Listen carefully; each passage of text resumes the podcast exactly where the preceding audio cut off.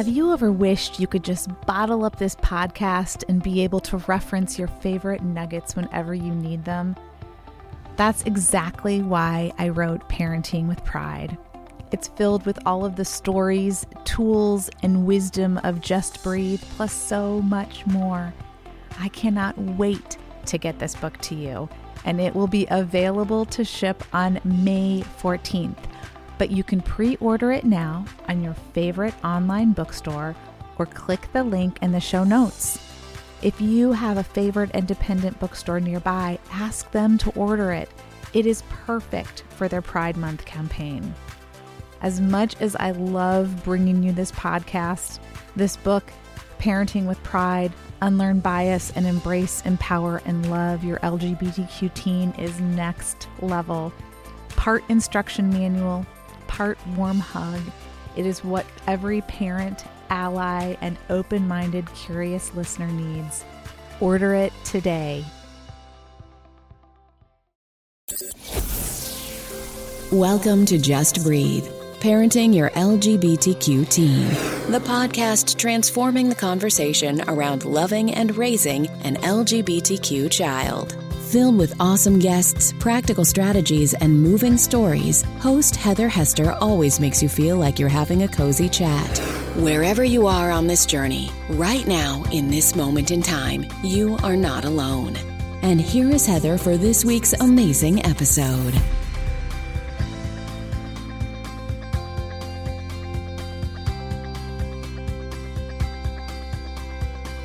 Welcome to Just Breathe. I am so glad you are here today. I am really, really excited to introduce today's guest. And um, I'm sure as you have noticed now, we are doing for the month of Pride. I am just thrilled to be able to do a an episode a week for you.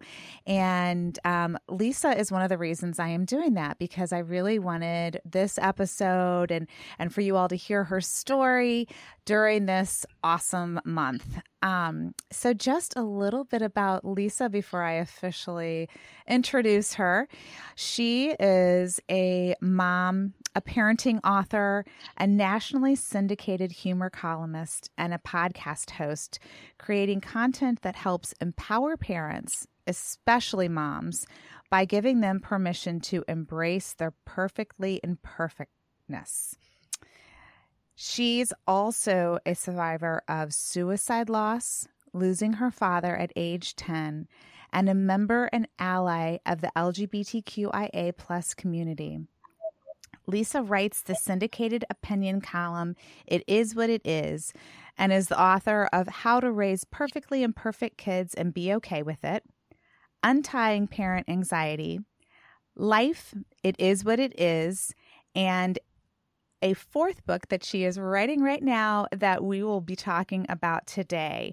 And these are all available on Amazon, all of your booksellers that I will definitely link for you later in the show notes. So, Lisa is also the co host of the podcast Life Unfiltered, which right now is on a little bit of a pause, but definitely look for older episodes because she is just absolutely, as you will see in a few minutes, fascinating, funny, interesting, so smart. So take a look if you're looking for a new podcast to listen to. This is a great one. She is also a regular contributor on Healthline Parenthood, Grown and Flown, Today Parents, Thrive Global, Care.com, Little Things, and more content now. So Lisa lives with her husband and two daughters just north of Boston. And I am so excited to have this conversation with Lisa today because we have so many things in common. And um, she is just living the life that I'm like, oh, yes, this is what we should all be doing. So, Lisa, thank you so much for being here. Oh my God, it's my this is my pleasure. And that last line that you just said, um, about you know kind of living life that way just like made my heart explode because that's the point. That's the whole idea. And i've just embraced that in every possible way lately especially the last year or two. And it, it, it's just leveled up my whole life. It's just sent me to a totally new place and inspired me, and um, just kind of lit a fire that I I'm not sure I can ever stomp out or want to. Right. Well, why would you want to? Right. No, I wouldn't. I don't. No. What do you think? Um, kind of lit that fire? Like, what other than kind of the obvious answer of COVID, um, was mm. there anything else that kind of simultaneously was occurring for you that you were like, you know what, I am going to live my best life, and I am going to kind of order up from the universe all these amazing things and just approach life in a different way.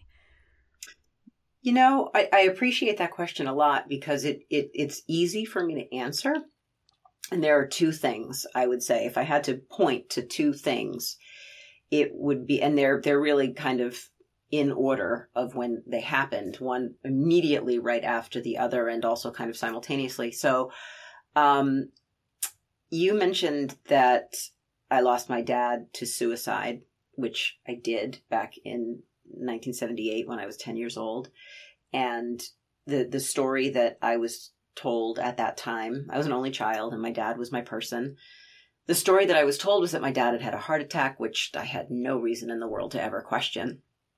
And it wasn't until I was in my mid 40s that I learned that my dad had actually taken his life. And my mom had done something just so beautiful and so courageous, in my opinion, and really kind of took the hit for me with that. She knew it and made that decision in that moment that I didn't need to know that because she knew what our relationship was and she knew how close we were and and how much it would have shattered me beyond the shattering that had already happened if I had known that that was his decision. So um, that was one event um, when I learned the truth. It took me a lot. It took me years. I mean, we're talking now in my mid forties when I found out, and now I'm in my early fifties. So it's been like six or seven, eight years since that point, and there's been just this whole massive arc of regrieving my dad's death for the second oh, time through a different lens, really having a complete reversal on certain aspects of mental illness like like suicide and the selfishness of it that I used to believe that I no longer believe anymore. So all of this all of this um, life experience was just kind of raining down on me and it, it really caused a complete shift, a seismic shift in in my belief system. Um, and I guess in in how I felt about mental illness and how important I have grown to believe it is that we share the stories that we have because every single one of us, like we don't have to have a dramatic story. I mean, mine is, I think, a, you know, when you're talking about someone taking their life, it's a bit more dramatic. It doesn't matter if it's a death or if it's a suicide or if it's an abuse problem or if it, like, whatever your thing is, everybody's got a thing. Mm-hmm. And it's when we yep. start talking about those things, which I didn't do in the very beginning while I was processing everything and grieving through everything. And I reached this point, and I'm not even sure when, I reached a point where I just stopped telling people what the old narrative was. Because a lot of people always ask me how my father died, which is so interesting to me. My whole life, people have always asked when they find out I lost my dad, well, how did your dad die? Which I find to be so fascinating because it's not something I would ever do. I don't think. I would always yeah. let someone through that. Um, that is but odd. yeah. Yeah, it's just it's just an interesting little kind of sidebar. But I I for the longest time in the very beginning, even though I knew the truth, I didn't say the truth. I didn't speak about it, and that was, you know, by design. A lot of reasons. I was protecting myself.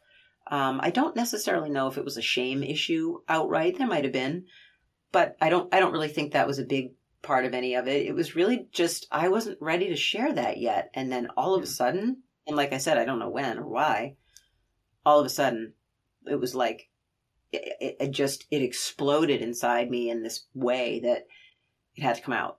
It had to come out and it had to come out often.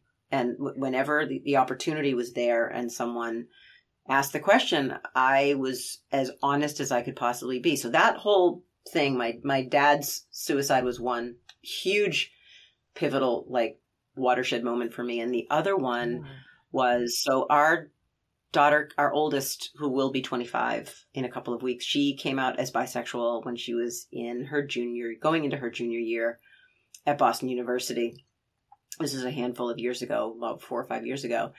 And she came out and of course you know we just embraced every bit of that with everything we had because it was just just a beautiful thing.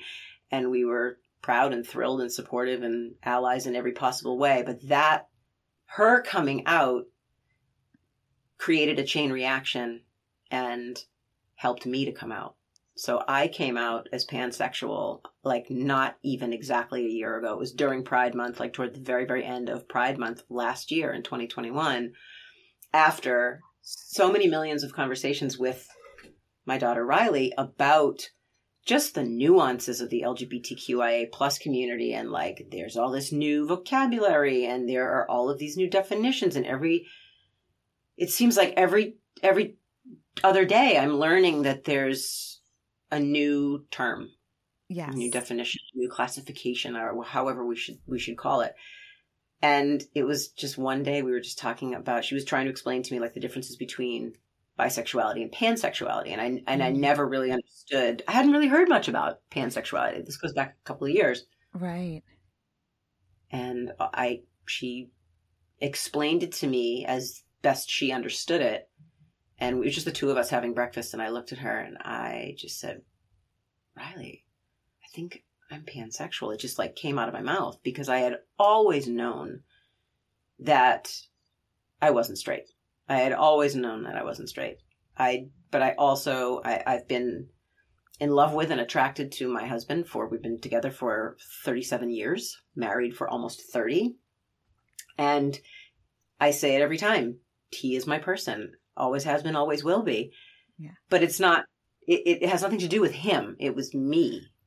Right. It was it was me and who I was on the inside, and I just got to this point in my life where my kids were grown, and all we had ever done was try to encourage our kids to celebrate who they were and embrace who they were and be who they were and have the strength and the power to just launch into the world exactly as they are mm-hmm. and I've always tried to be authentic in that way in my own life. And I felt like I have been, except in that way, in, except in that one little place. And in that moment, I, when she was explaining it to me, I just, it all kind of hit me like, what are you doing? Wow. Yeah. yeah. I was like, what are you doing? Why, you, how can you, how can you not see yourself as a hypocrite right now? Like, how can you, like, you can be happily married in like a, a you know, what a, a you know hetero presenting relationship and a straight presenting relationship because you are in a straight presenting relationship and I'm a cisgendered woman but I am also pansexual. Doesn't mean I want to run off and go leave my husband or be with someone else or that's not it at all. It's all about something that I carried with me in my pocket that I'm choosing now to just put out in the sunlight so I love that so much. I think that is such a great way of saying that. Um, and it's just so real because I think sometimes we are all afraid to um, take those. We all have things that we keep in our pockets, right? Mm-hmm. Um, sure. And, you know, and kind of to your specific realization you know you didn't know what you didn't know before that moment but i love that as you learned that you were like oh my gosh this is what that is that i wasn't able to articulate or connect with totally that's mm-hmm. what it is that is yeah. what it is and yeah. and instead of like trying to like cover it up and be like okay well i'm going to keep it here because it doesn't fit necessarily, right? Mm-hmm. In like a conventional sense. You just took it out and put it on. I did, but keep in mind, I mean, this happened last year, so I was not even 53 years old. I did carry it as a as a ball in the very bottom of my pocket for a very long time and I felt it every single day. I knew it was there every single day. And yet I I knew that it wasn't something that was that was uh, taking me away from where I was now, going to change who I was with or how I was living my life because I I didn't I didn't feel that way. I mean, if for whatever reason I had been in a different kind of a situation where it was about, oh, well, I have found an attraction with someone else, like that would have presented a whole different situation. And, and I guess would have hoped that I would have had the strength to, to deal with that situation in all the right ways. But that wasn't the case. It wasn't like, a, oh, I figured this out, so I have to go do this now. It was, no, I figured this out. And I've always raised our kids, Dave and I both together have raised our kids to believe that they should celebrate who they are. And I needed to do that for myself fully. And and also the other thing, Heather, is that and you know this as well as anybody, like the LGBTQIA plus community needs representation everywhere it can get it. Because mm-hmm. that's how we destigmatize being yep. queer. That's how we normalize our, you know, the, the, the different choices that people make in how they live their lives and how, you know, who they're attracted to and how they, you know, how they identify. So uh, I wanted to, I didn't want to be an ally anymore. I mean, I did, I do, right. but I, I wanted to be a different kind of an ally. I wanted to be the right. kind that is like, here I am. I'm, I'm also part of this community. So right. I'm acting in that dual role.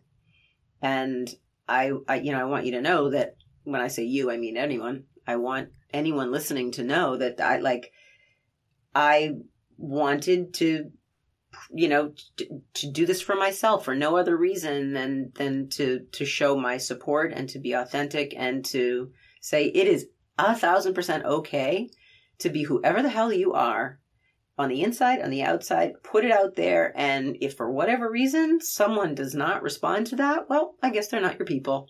Right. Simple as that. And I think that is one of the most important ways that we can show up, right? I mean, that is such an important thing that you're doing and and voice that you have to really, like you said, get rid of the stigma, to normalize, to mm-hmm. say, you know, however you want to show up, whoever you are on the inside mm-hmm. and the outside, just be. And don't let all of that stuff, all of the, you know, the hate or the just ugliness out there deter you from being who you are, who you authentically are. Mm-hmm. and mm-hmm. um and I would love if you could actually, because I think this is a really important thing. I mean, people, you know, understand LGBT, right? They're people yeah. are pretty solid on on those, but as we get into you know other nuances it gets a little trickier and i know a couple weeks ago i was having this conversation with two really close friends of mine and they were just peppering me with questions. You know, what's the difference to your, you know, kind of to this between pansexual and bisexual? What's the difference? What does non binary mean? What does. You know, how do you use the word queer? And, you know, all of these things where people just don't know. Right. And it's, and it's all, I, in this, you know, in this sense and in that sense, it was a, because they really want to be respectful. So I would love if you could really talk about you know what pansexual is and mm-hmm. kind of what the differences between pansexuality and bisexuality um, just because i think it's good information for people to to understand yeah no i'm i'm more than happy to do that and you know i'll preface it all by saying that um you know, there's a joke in my house, especially with my daughter and a lot of our friends who are in the queer community. You know, I'm someone who is of the age that I should be considered like an elder, you know what I mean? Like in the LGBTQ community, but I'm actually like a queer baby because I was just born into all this like a year ago. So yes. I'm my learning curve, like I'm on the super, super beginning end of the learning curve. And even though I've learned so, so much because of my daughter and she's had a head start here and I've had the benefit of everything that she's learned and I've, mm-hmm. you know, we've taken it all in in every way that we can um, I'm still learning, and I'm sure that I will continue to learn indefinitely because you know we're all that work in progress, and it's things are always just fluid and they're always changing. But so my understanding of you know bisexuality is, and I just had this conversation with someone else yesterday, and I, I clarified something for them that they didn't know. They thought that bisexuality was you are attracted to either a man or a woman, and it's actually not the case. I mean, if you kind of look at the root word, bi means two. So bisexuality just means you're attracted to more than one gender. Right. It could be trans, it could be women, it could be a man, it could be so it's it's, you know, one or the other, but it doesn't it's not exclusive to being a man or a woman. Right. So it could be someone right. non-binary, it could be anyone. So that's kind of the the the quick and dirty definition for bisexual and and pansexuality. And again if you had like 50 people who identify as pansexual and I was one of them you would probably hear 50 slightly different you know explanations of what that is to someone. Sure. So what it is to me i mean the word itself pan means all. That's mm-hmm. the root origin of the word so it really just, in simplest terms, just means that I have the capacity, I know that I have the capacity to have a sexual attraction to um, anyone, regardless of the their sexual orientation, their gender identity, could be a man, could be a woman, could be someone who's non-binary, could be someone who's trans. So for me, I I know that it, it's not like for lack of a better way to say it, like a body part thing. Like, I, do you know what I'm saying? Right. It's not like the fit, the physicalness of a person, their their um their body parts or the, the the way that they look. Sure, like there are people that you're attracted to visually. You don't know them. You've seen pictures. You meet them on the street. You don't know who they are you don't have any way of knowing what's on the inside. So there is that like attraction piece, but that for me is the least of all of it. It's the, it's what's on the inside. It's, um, you know, someone's essence, someone's personality, the way they, the way they move about the world, um, the way they communicate, all these different things, um, that are really like internal factors are the things that mm-hmm. really, that really connect me to someone in that way. It doesn't mean that I'm literally like standing on the street waiting for an Uber and I'm attracted to every single human being that walks by me because that is absolutely not what that means. Right. At all. It's just like, you know, a straight, you know, a straight man has some women that he'll meet in his life that he's attracted to and you know, would love to get with, and others that he won't, and vice versa for a woman, and that's the same way for me. So it's um that is my interpretation of like kind of my own pansexuality. Thank you.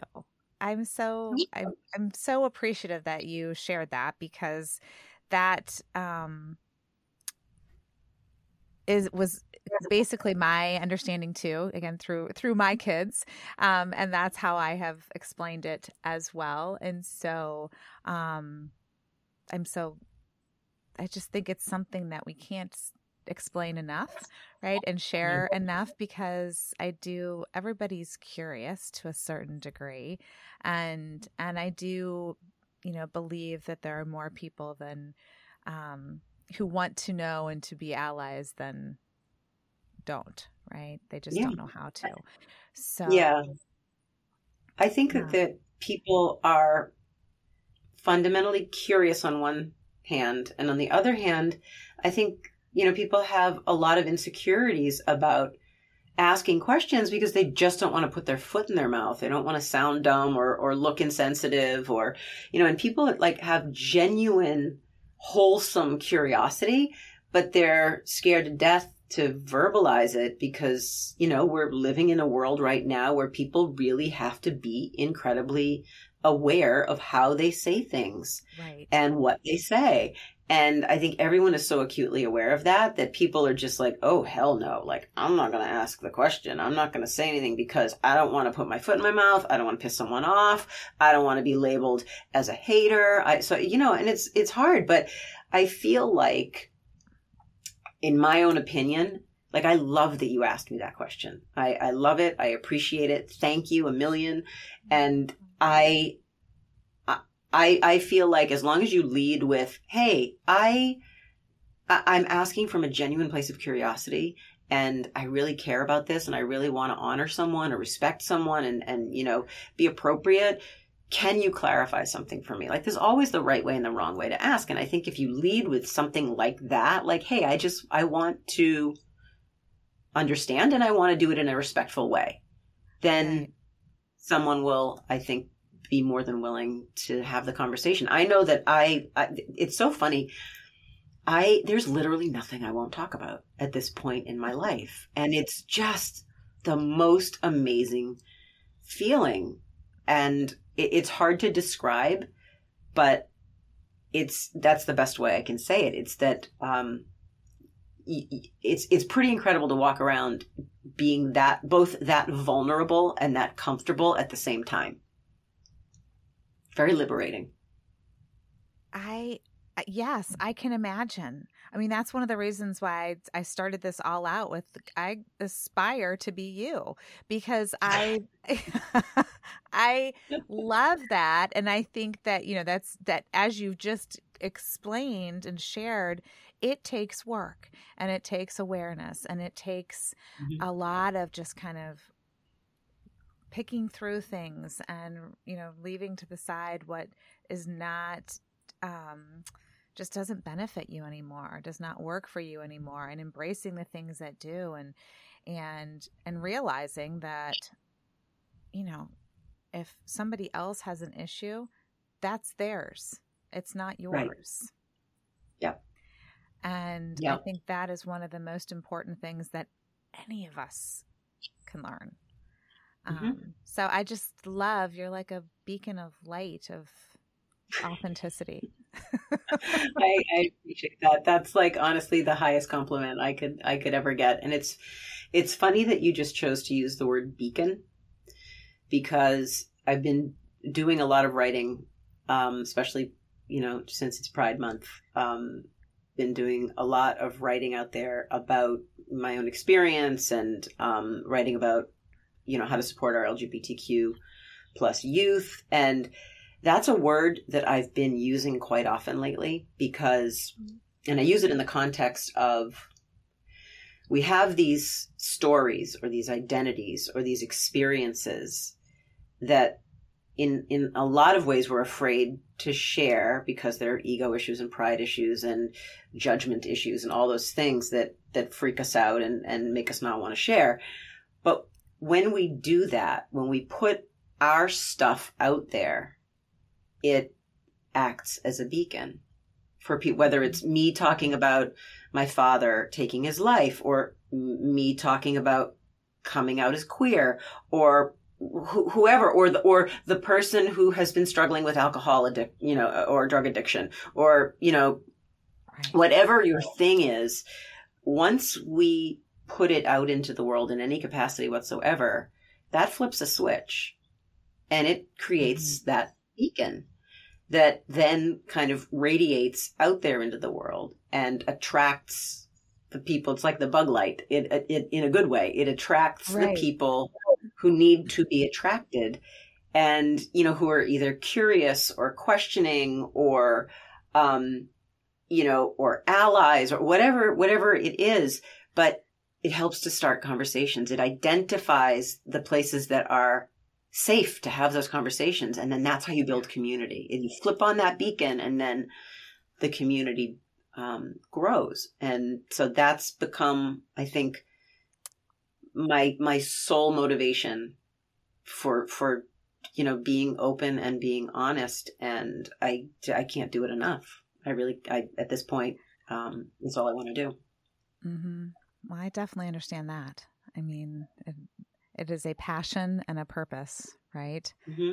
Definitely. Um, that we are I mean, I feel I feel similarly in a very, you know, in a very different way, but similarly in that this is mm-hmm.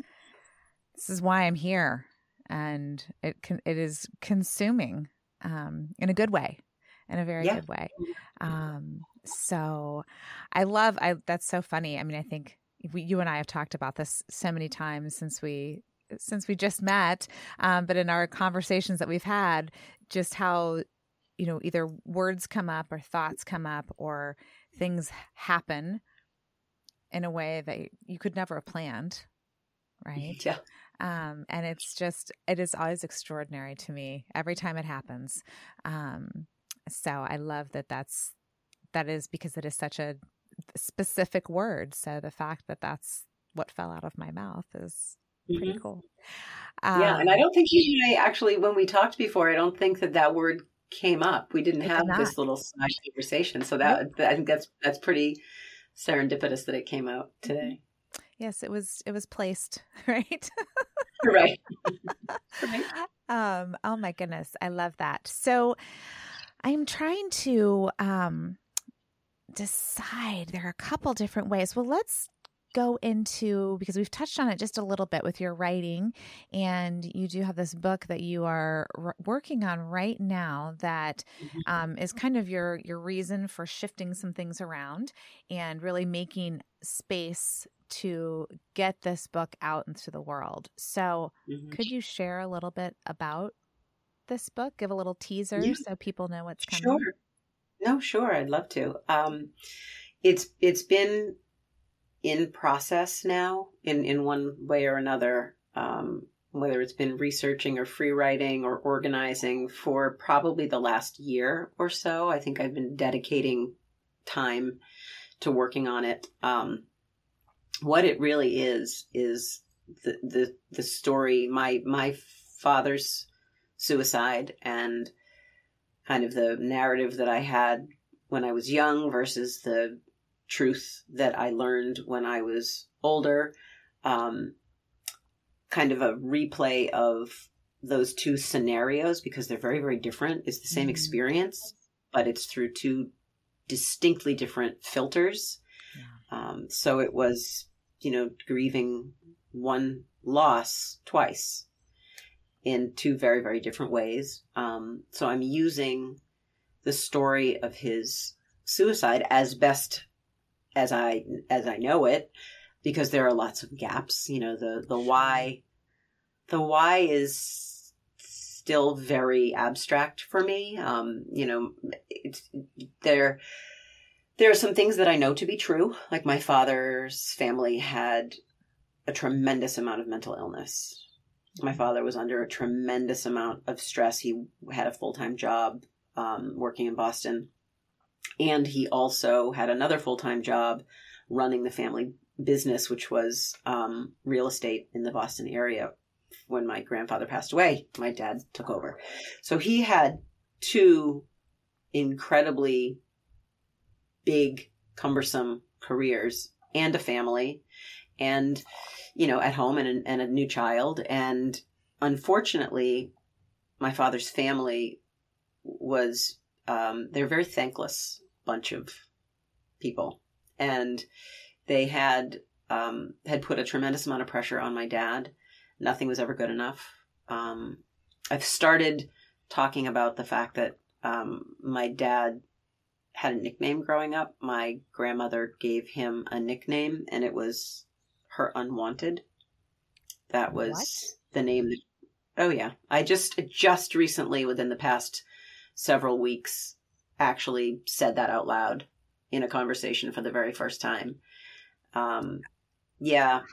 So that was that, and and I've known that all my life, but it, you know, now putting it in in, in context right. in terms of you know what he went through, doing everything he possibly could for the benefit of his family, and you know his his parents and their family business, and and above and beyond, and never a complaint, and and it, nothing was ever good enough. And, you know, his sister was bipolar. His brother had, you know, severe anger issues and God knows what else. And, um, you know, so there were definitely contributing factors.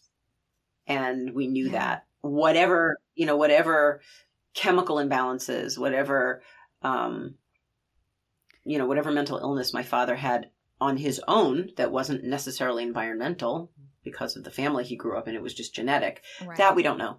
That we don't know.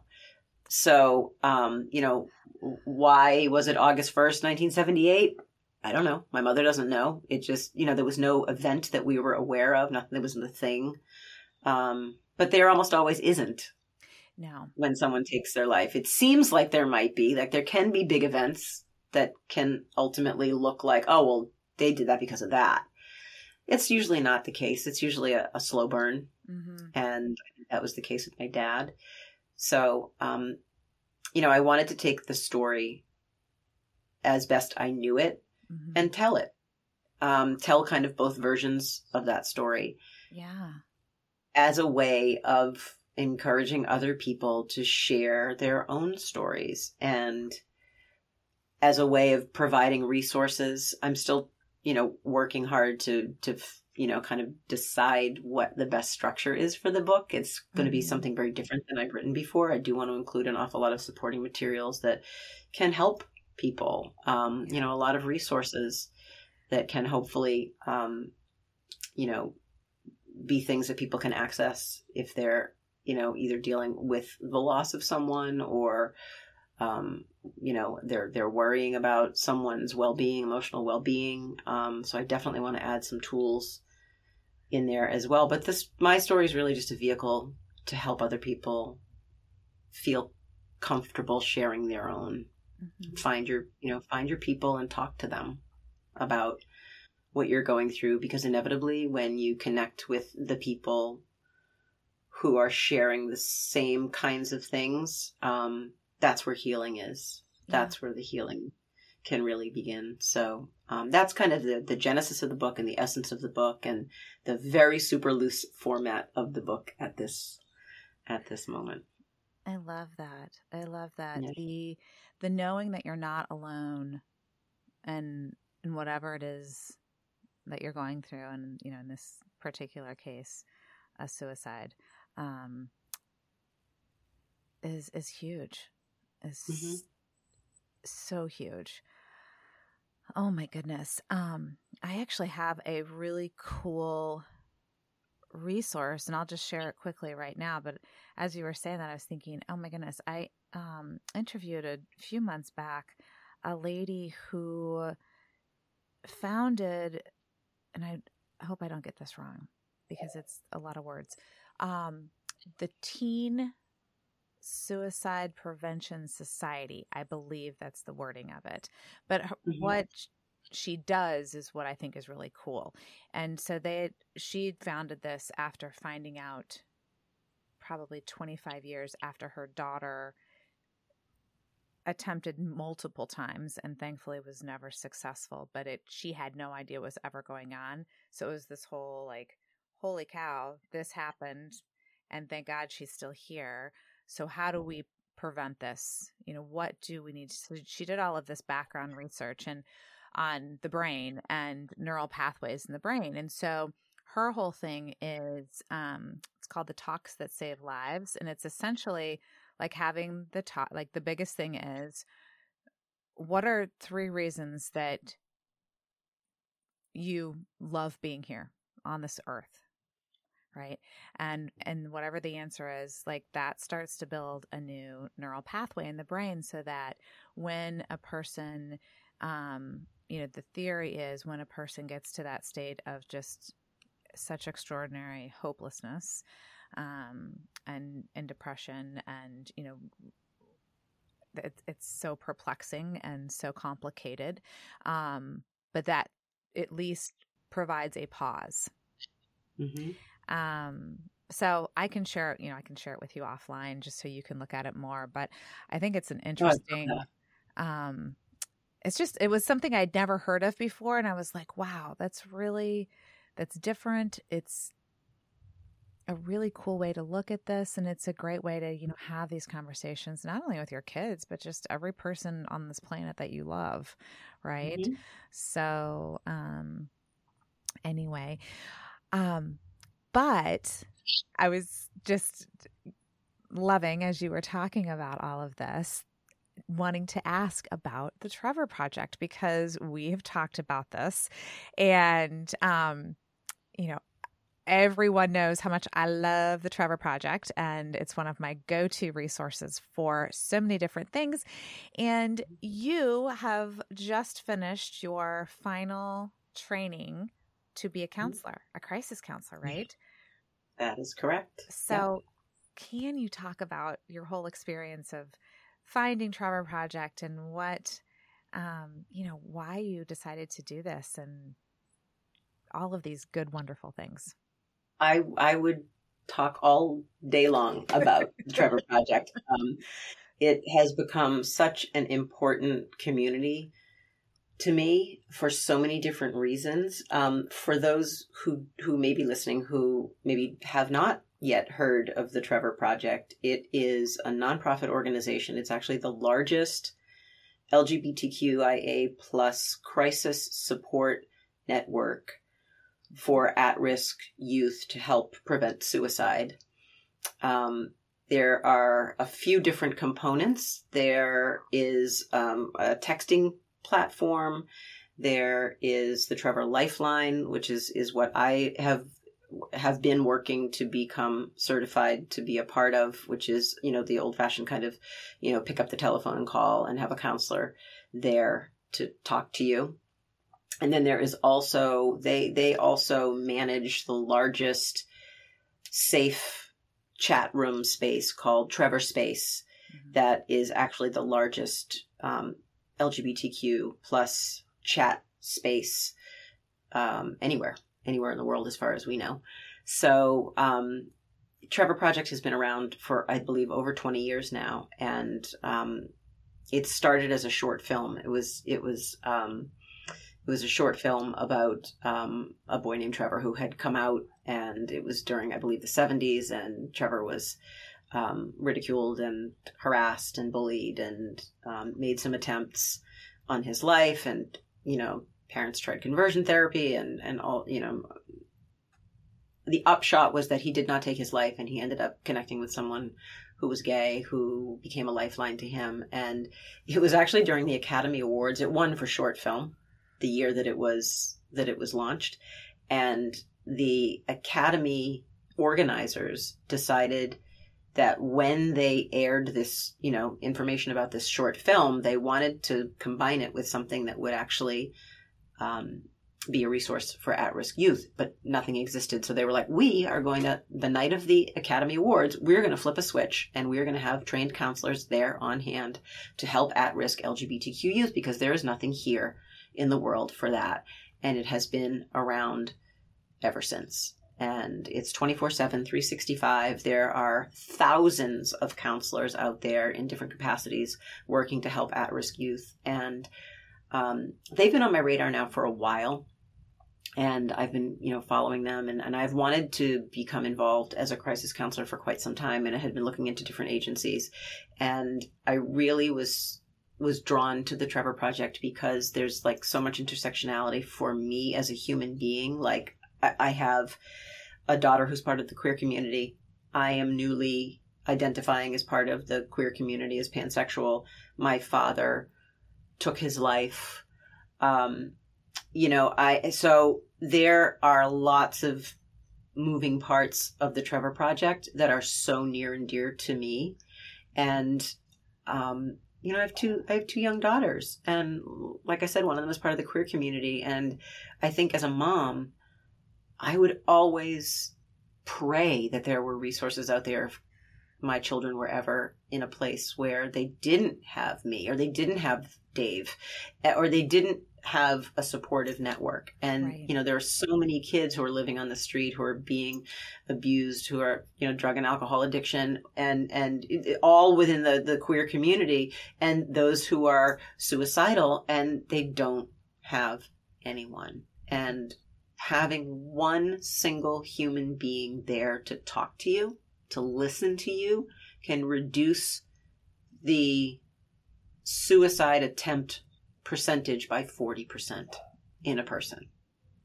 And that's pretty staggering as far as I'm concerned. So um, I got involved. I looked into what it would take to become a counselor. It's a pretty cumbersome program. I have not had to use my actual thinking brain like this in a really long time. My girls are like, "What's for dinner?" I'm like, "I don't know. I don't have time to cook. I'm studying."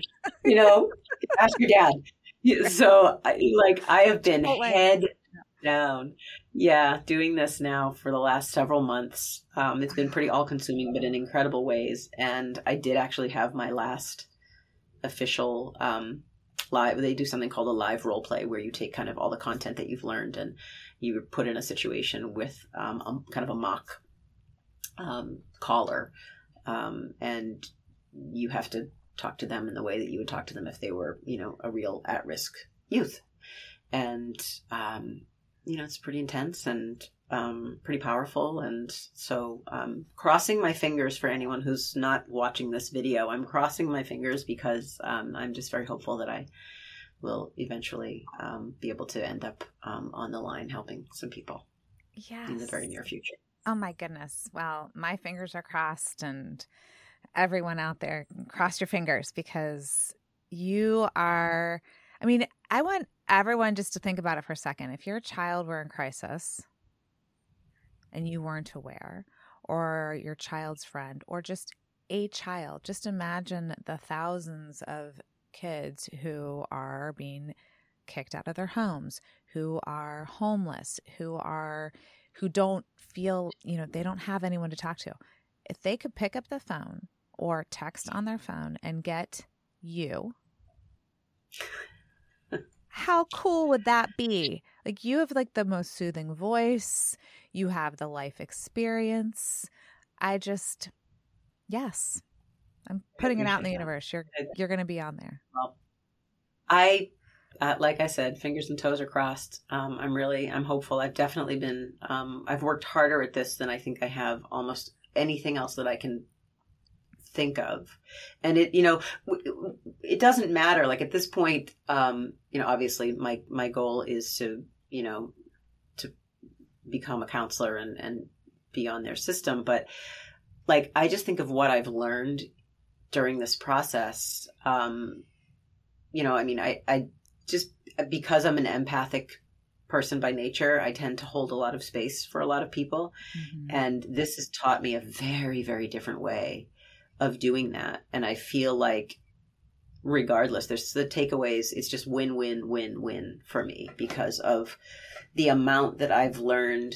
Um, you know, I thought I knew a pretty decent amount about the LGBTQ community or, you know, about interventions or about you know just all, all the different um, types of issues that could be presented. And i'm like i didn't even know like i hadn't even scratched the surface in terms of what i've learned. Wow. and wow. it's just going to make me a better mom. It's going to make me a better friend. It's i think hopefully a better writer a better human. So um, yeah it's been an unbelievable experience. And um, it's so funny because they're literally partnering with everybody. Like everybody wants to be partnering with Trevor Project because of the incredible work that they're doing. They're they're saving thousands of lives every single day, and it's um, I've just never been more excited about anything. So. Yeah, absolutely. Absolutely. I mean, it's extraordinary.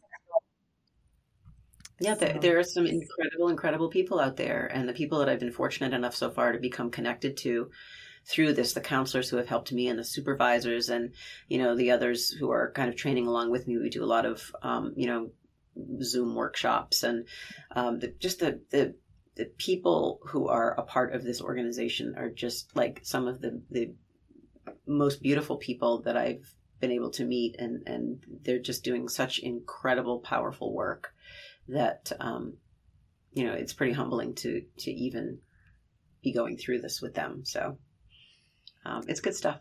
It's really good stuff. It is. That, that just makes me so happy. So thank you for sharing that with me yeah. and with with all of my listeners because um, you know, I think it's always great to get a little a little peek and a little bit more understanding of what you know what specifically Trevor Project does, but you know there are other great organizations out there too. Um, but Mm-hmm. just knowing is huge, huge. Yeah. So thank you, thank you. Oh, pleasure. So we are running up on an hour. Oh my goodness. Um, so I I know it's so fast. It's always fast. Um, I'm wondering if there's anything that you would like to kind of final thoughts, anything that you would like to end with, um, that you would like to share, words of wisdom, um, advice to parents. I'll let the the floor is yours. Um, I appreciate that a lot. Um, there's so many different things that come to mind, but I think you know if we're if if I'm talking as a mom and as someone who has you know been creating content in the parenting space now for a really really long time in lots of different ways, I think the thing I would want to to kind of leave hanging in the air as as we wind up is meet your kids exactly where they are mm-hmm. right now because they are fluid. We are fluid. Life is fluid. And we can't bog ourselves down, I don't think, with expectations because feel like expectations has a very negative connotation. It means that you're planning something, you're predicting something, you're expecting something. Um, I think the real joy in life comes when you just meet the people who mean the most to you exactly where they are and you embrace them for where they are and you're willing to take the trip with them to see wherever it is that you're going to go and they're going to go. Um, I think I think that's the best advice I would give anybody. I love that. Well, and it's so much more enjoyable that way too, isn't Mhm. it? Yeah. Um, Yeah. Yeah. Just be, you know, recognize, respect, and appreciate, embrace the fact that we are all a work in progress and we are Mhm. all supposed to be a work in progress. You know, so much of what I've talked about all these years has to do with kind of embracing your perfectly imperfectness. And that could mean anything. That could mean being a parent. That could mean as your child. That could mean with decisions that you or your family make. It could mean your work life. But when you do that, when you embrace that for what it is, you don't try to make it into something it's not. That's where the growth happens. That's where the Mhm. the the the, the juiciest nuggets are and um and i don't know about you but those are the nuggets that i want to take in those are the ones i want Oh my goodness. Every single day. Every Mhm. single day. That is that's funny. I use a, a similar phrase, um, embrace the beauty and the messiness, which is Yeah. right? And it is. Yeah, I mean, same. that's where it is. Like all of that stuff. Mhm. Oh my goodness. I would take that every day over the alternative. yeah yeah i mean you know the the the, the wins um and the happy moments and the things that you know that we predict that come to pass those are great. Those are all great. But i don't know there's something about this this the struggle. There's something about the climb you know? What Mm, is is it Miley that says it's all about the climb? And it's true because that's what creates resilience. That's what creates growth, um, and and makes the space for all of that. And it makes it that much sweeter when you've gone through the muck and the crap, um, and the stuff that didn't go right, and you've wound up in a better place in spite of that. That's you know right. that's that's the the end game as far as I'm concerned. Right. Right. Well, and I think too when you have that that becomes your mindset, then you can sit through those moments of being really uncomfortable or you know, when things do just blow up or fall apart or whatever, um, when there's struggle, and know, okay, this is impermanent, right? Mm-hmm. This is, there's a reason. And so just being able to kind of, okay, I'm going to, I'm going to go and keep, keep moving forward. And, um, it doesn't feel nearly as this is like the end of everything. Yeah. So yeah. awesome. Well, thank you so, so much for being here today. Thank you for reaching out to me. We didn't even talk about our our serendipitous meeting, but I'm so delighted yeah, that we connected and um we're just able to make this happen and I'm just so thrilled thrilled for you in so many different ways. So there's lots of things we'll have to check in on and see see where you are. So yeah, I would I would absolutely love that. And um, this has just been so much fun for me. Um, a couple of times you and I have talked, it's like we've always done this twice a week for 10 years you know just it was just so easy and comfortable and real and those are the conversations that i love to have the most so it, like thank you oh. i appreciate being here wow it is my great pleasure and I totally agree with you. So this is this is what makes this so much fun and and why I continue continue on, right? mm-hmm. All right. Thanks so much for joining Heather today. Remember to just breathe. Take a few minutes every day to calm and center yourself. Reach out anytime with ideas, questions, or feedback. Please rate and review Just Breathe on your favorite platform. Subscribe to Heather's website, www.chrysalismama.com, to receive her monthly newsletter and stay informed. Join the private Just Breathe Facebook community to chat with other parents and allies. And share with anyone who needs to know that they are not alone. Does the thought of using pronouns respectfully or understanding certain terms in conversation make your palms sweat a little? No one likes that deer in headlights moment. So many of you have emailed me with questions on this topic, so I thought I'd put together a free guide so you can have all of this info just a click away.